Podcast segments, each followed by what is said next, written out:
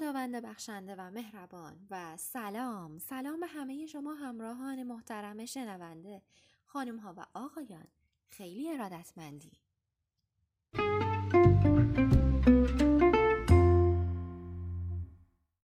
به این قسمت از پادکست بیولیف خیلی خوش تشریف آوردید. میگم که کیفیت زندگی شما چطوری است ایشالا که خدا را صد هزار مرتبه شکر حالتون خوب کیفیت زندگیتون عالی باشه. چون کیفیت زندگی با دوری از استرس یک مقداری بالا میره. و موضوع پادکست امروز یکی از راه های بالا بردن کیفیت زندگی. پس با ما همراه باشید.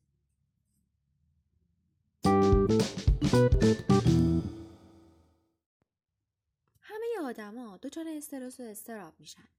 که میزان و حجم نوع هر کدوم از اینها با هم متفاوته. پس یک نفس عمیق بکش. دو بخند. سه بنویس. ثبت کردن اون چیزی که باعث استرست شده باعث میشه کمی ذهنت آروم بشه.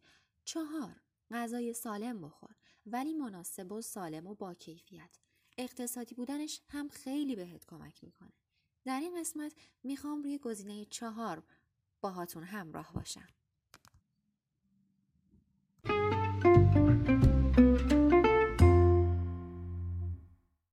همونطور که خیلی از شما عزیزان با بحث و محتوای پیج پیولیو آشنا هستین یکی از دقدقه های همه مردم اینه که حداقل تو این روزایی که توی خونه هستن از خودشون محافظت کنن. پس یکی از راهها درست کردن غذایی سالم و با کیفیته اما از اونجایی که خب خیلی از خانم های خاندار نمی‌دونن کدوم محصولات به نفعشونه و به صرف تره انتخاب های اشتباه می‌کنن و همین باعث میشه به سلامتیشون لطمه وارد بشه.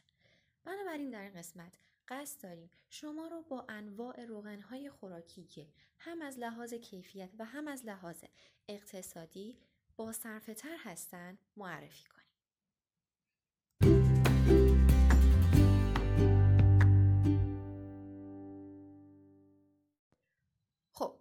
روغنی که وارد کشور ما میشه روغن هایی که کلا وارد بازار میشن شامل چه چیزهایی هستن عمدتا شامل سویا، کلزا و ذرتن که شایع ترین نوع روغنن که به بازار رفته و به عنوان روغن نباتی به فروشگاه ها می‌رسن. حالا علتش چیه؟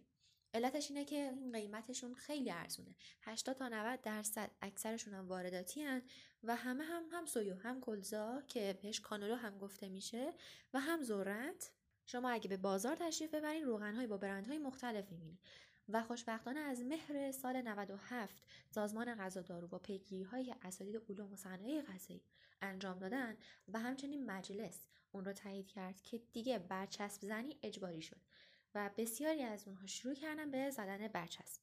حتی سویاهای وارداتی همشون تاریختن. یعنی شما اصلا امکان نداری که سویایی پیدا کنین که روش تاریخته ننوشته باشه. ولی خب سویا هیچ. ولی ذرت و کلزا رو ما خودمون به صورت داخلی تولید داریم. بنابراین برای چی باید از بیرون اونها رو تهیه بکنیم؟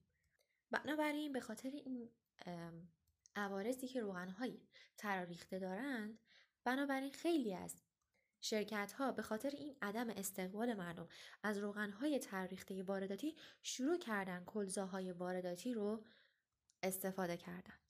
و به خاطر اون عدم استقبالی که از سمت مردم شد می‌بینیم که خیلی از شرکت ها از کلمه تاریخته دیگه استفاده نمی‌کنن و اون کلمه تاریخته رو روی محصولاتشون نمی‌زنن. اما حواستون باشه که سویا هیچ وقت نمی‌تونه تاریخته نباشه حتما تراریخته است حالا می‌رسیم به روغن زیتون فرابکر با پرس سرد و روغن کنجد با پرس سرد. کلا ما در فرایند تولید روغن از پرس های گرم و سرد استفاده می کنیم. اما اگر از پرس سرد استفاده شده باشه خیلی کیفیتش بهتر از استفاده است. اون روغنیه که توی فرایندش از پرس گرم استفاده شده. چرا؟ چون توی پرس گرم خب اون محصول گرما می‌بینه داغ میشه خب روغن خیلی از حواس خواصش رو ممکنه از دست بده. اما توی پرس سرد اینطوری نیست و همون خواص طبیعی خودش رو حفظ می‌کنه. خب اما نکته اینجاست که خیلی از خانم های خاندار عزیز میان سوال می‌کنن و ما دایرکت هایی برابان داشتیم پیام های زیادی داشتیم که هزینه تولید این روغن ها خیلی بالاست و گرانه. در پاسخ به این عزیزان باید بگیم که واقعا به دلیل اینکه ایران آمار خیلی بالایی در مصرف روغن نسبت به جهان داره بعضی وقتا دو برابر تا سه برابر هم بالاتر میره. حالا علتش چیه؟ علتش همون ارزان بودن اون روغن های نباتیه که من از همه خواهش می‌کنم. ما در مصرف روغن اصراف نکنیم. اون وقت دیگه نمیگیم روغن کنجد و ذرت که هم برای سرخ کردن خوبه البته. روغن زیتون رو باید در دمای بسیار پایین و با زمان بسیار کم ازش استفاده کنید و همچنین مقدار بسیار کم ازش استفاده بشه. اما باز هم با این حال میگم ما نمی‌تونیم تهیه کنیم.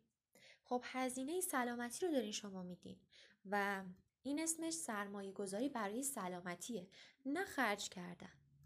چرا که خدای نکرده استفاده اشتباه از روغن ها باعث ایجاد بیماری های فراوان باعث ایجاد بیماری های عروقی و بعد هم سرطان خواهد شد. پس اگه ما روغن سالم تهیه کنیم برای خانواده و با صرفه جویی مصرف کنیم با ریختن استقاشو تف بدیم و معادل همون روغن نباتی در میان.